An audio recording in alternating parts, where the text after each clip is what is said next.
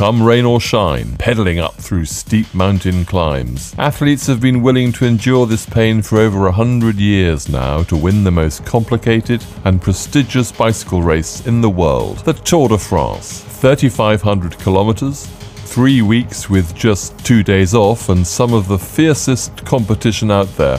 This is a true test of human endurance. Who came up with it and why? Find out in the new episode of How It Was. We'll tell you about crazy fans whose antics almost ended the race, and about routes that prompted people to call the organizers murderers. At the very end, you'll find out what secret source helped cyclists to make it to the finish line.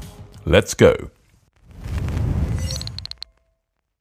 It all started with a scandal that had little to do with sports. At the end of the 19th century, France split into two. French General Staff Captain Alfred Dreyfus was convicted of spying for Germany. The evidence against the captain was frankly weak. A lot of people believed Dreyfus was actually on trial because of his Jewish origin. The level of anti Semitism in France, and in Europe overall, was off the charts back in the day. The Dreyfus affair divided French society. Disagreements over the case destroyed families, political parties, and editorial teams. This is what happened to the team of Le Vélo, the biggest sports newspaper in France. The editor in chief believed that Dreyfus was innocent and repeatedly expressed his views in the newspaper. That didn't go especially well with advertisers and part of the editorial team. Eventually, the anti Dreyfus part of the staff made a deal with the sponsors, quit the newspaper, and founded their own sports publication, L'Auto. Its editor in chief was sports journalist, cyclist, and future Tour de France organizer Henri Desgranges. But the newspaper wasn't selling. In 1903, the team came up with the idea to promote the newspaper through a multi day bicycle race across the entire country. This was not a unique idea at the time. Other newspapers also organized sports events to boost sales, but the scale was unprecedented. The creators of Tour de France imagined it would be a superhuman test of strength and endurance. Here's the route of the first race. The distance of 2,500 kilometers was split into six stages. On average, each stage was 400 kilometers long. The participants would start in the middle of the night to finish for next afternoon. They had two or three day breaks between the stages. Lucky them, those first cyclists. Today, the athletes hardly have time to recover. On the other hand, the stages are shorter nowadays.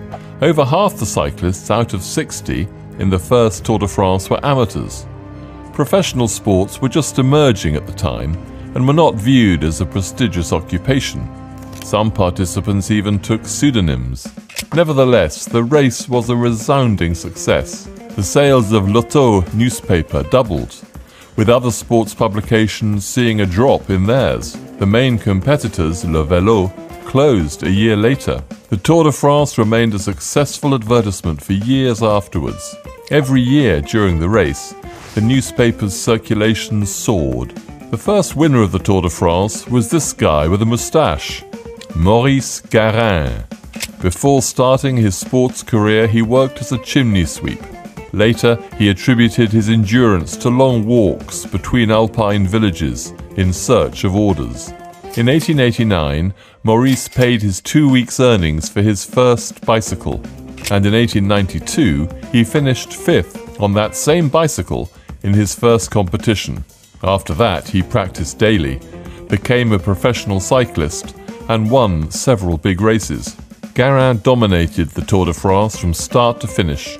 He completed the entire route in 94 hours and 33 minutes. Garin's prize amounted to almost 22,000 euros converted into contemporary currency.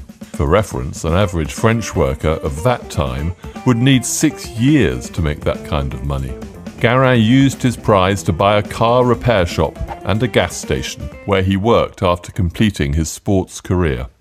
The second Tour de France in 1904 almost became the last one. The main problem was widespread cheating among the contestants. The uproar forced the French Cycling Union to launch its own investigation after the race ended.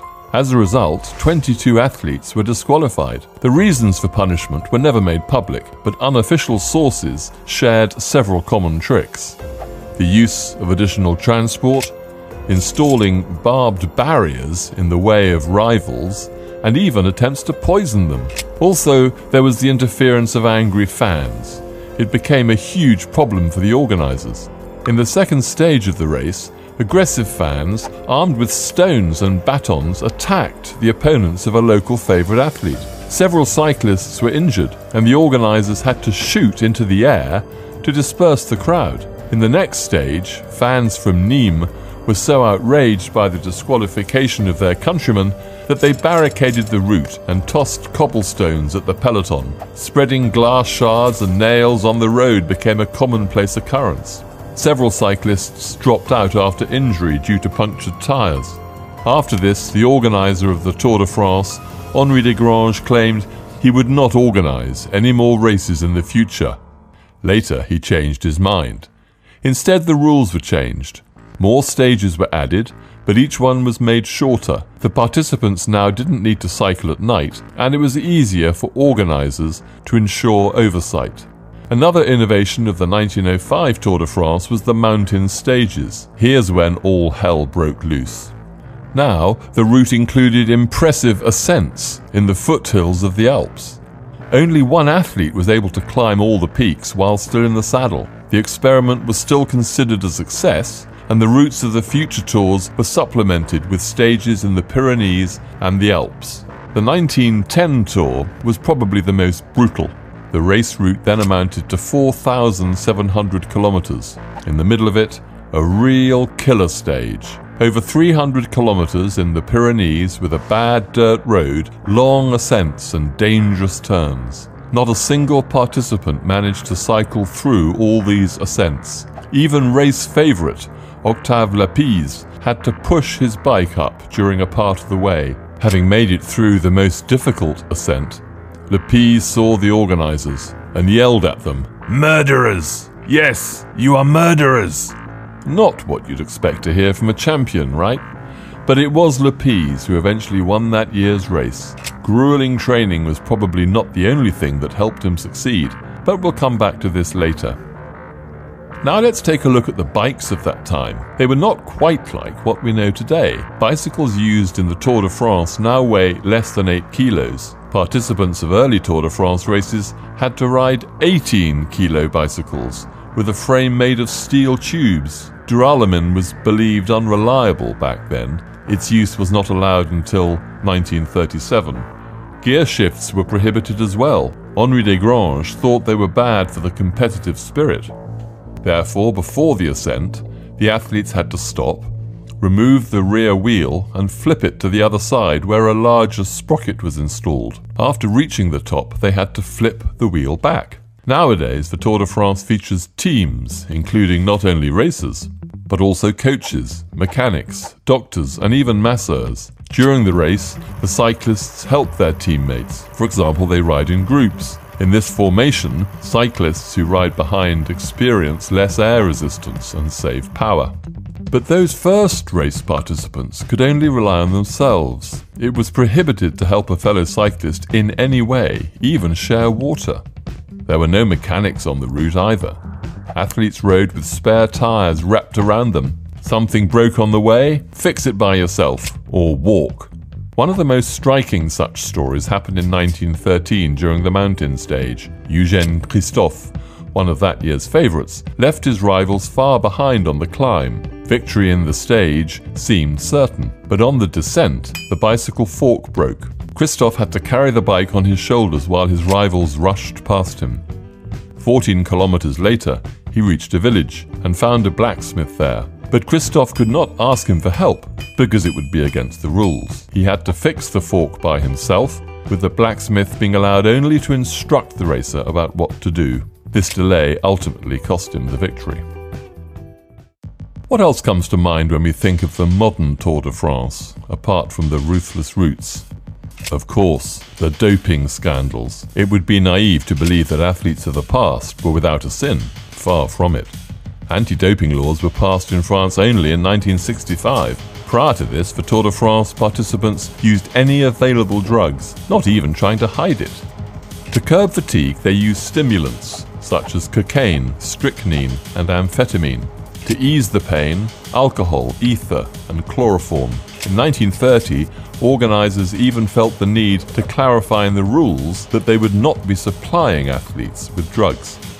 The 1923 race winner Henri Pélissier once compared the Tour de France to Calvary. You want to see how we keep going? He asked the reporter before pulling his entire arsenal out of his bag cocaine, chloroform, horse liniment to keep the knees warm, and three boxes of various pills. We run on dynamite, Henri said. We can't sleep at night. We're twitching. Doping scandals dogged the Tour de France throughout its subsequent history. They are likely to come up in the future too. It is really difficult to withstand all that physical challenge without drugs. Anti doping organizations are coming up with new methods to detect forbidden drugs, while coaches and athletes keep coming up with new ways to trick them. Some medical professionals are actually suggesting doping should be allowed and regulated. They believe this will reduce risks to athletes. Do you think professional sports are possible without doping? Tell us in the comments section.